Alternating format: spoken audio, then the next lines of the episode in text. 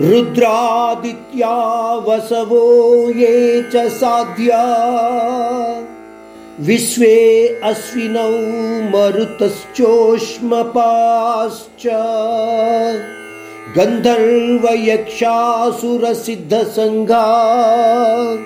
वीक्षन्ते त्वां विस्मिताश्चैव सर्वे। अर्जुन कह रहा है कि रुद्र देवता अदिति के सभी पुत्र, सर्पों का राजा वासुकी, अश्विनी पुत्र, मारुता, सभी गंधर्व, यक्ष और असुर समूह, इनके अलावा सिद्धित्व प्राप्त लोग अत्यंत आश्चर्य के साथ आपके ब्रह्मांडीय रूप को देख रहे हैं।